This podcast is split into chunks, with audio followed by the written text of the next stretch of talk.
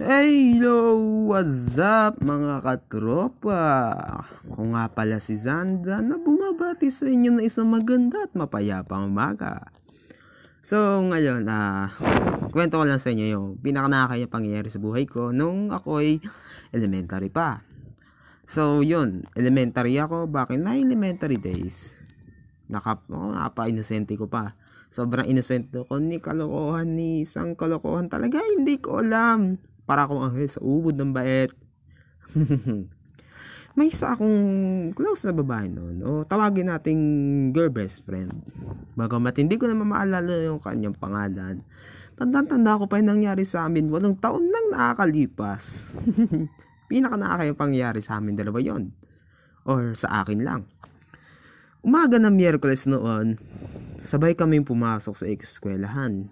Bagamat Matapos ang dalawang period ng kopyahan sa mga pinapasagutan sa amin ay pinalabas na kami ng aming guro para kumain. Gaya na nakasanay namin na sabay kaming kumain at lahat-lahat. Halos lahat ay sabay namin ginagawa. Umuwi, pumasok, kumain, lahat. Nako, ano na naman ang mga nasa isip nyo? Romansya na naman. Nako, patapusin nyo muna ako. So, diretso kami sa stage dahil dun ang paboritong lokasyon namin. Ito kami kumakain, tumatambay, nagpapahinga, nagkokopyahan, nagre-review, lahat. Sa so, sobrang bait niya sa akin ay, ayun, nagsisimula na akong mahiya na mahiya sa kanya. Hindi ko na siya makausap ng tuwid, nahihiya na ako humingi ng pabor, nahihiya na ako mag-request at lahat. Dahil kaibigan ng mama ko o mama niya ay sabay kaming humuwi at lagi ko siyang hinahatid dito na nangyari na kahiyang pangyayari sa amin dalawa. So, yun, bago siya, um, bago siya pumasok sa bahay nila, binigyan niya ako ng isang yakap. Ano, ang higpit ng yakap niya, ginawa ko, syempre, yumakap din ako. Yun. Ang problema nga lang is, may nakakita nga sa amin. Ang nakakita pa ay bully nung classmate. Bully sa room namin, bullying classmate namin. Syempre, 2012 taon ng mga emo yan. Nako, usong-uso ang mga love issues. So, naiso kaming dalawa. Pinagsigawan na nakakita sa amin, kinabukasan na, oy, sina Sandro sina ano, bla bla bla, nagyakapan, ha ha ha ha. Sobrang hiya ko eh. Sobrang hiya ko talaga na tagong-tago ako na hindi ko malabas ang aking ulo. Hindi ako makatingin sa kanya ng diretso. Wala pa is pati teacher namin, nalaman yon Eh di nung kinakausap niya ako, hiyang-hiya ako, hindi ako makasagot ng diretso. Pero nung pinagsigawan niya ng bully namin, hindi hiya naramdaman ng GBF ko.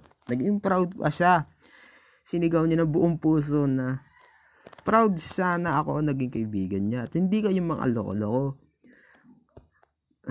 Sobrang hiya ako. Hindi ko magawa makausap na maayos yung GBF ko hindi di ako makapagsalita ng tuwid. Lagi na lang ako nakaugog sa lamesa.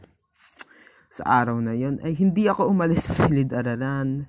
Ganun din ang ginawa niya sapagkat lagi kaming sabay. Sabay kami sa lahat ng gawain. Hindi ako lumabas. Kumain naman ako. Yang hiya ako talaga. Grabe. Kasi hanggang labas, narinig na rinig ko mga usapan nila tungkol sa amin dalawa. So, yun, natapos ang araw na tagun-tago ako sa sobrang hiya. Grabe. Napawi ang lahat ng yun. Nung kanya sinabi na salamat na ako daw ang naging kaibigan niya. Ay, kinikilig ako doon na. Salamat at ako naging kaibigan niya. Hmm, di ba?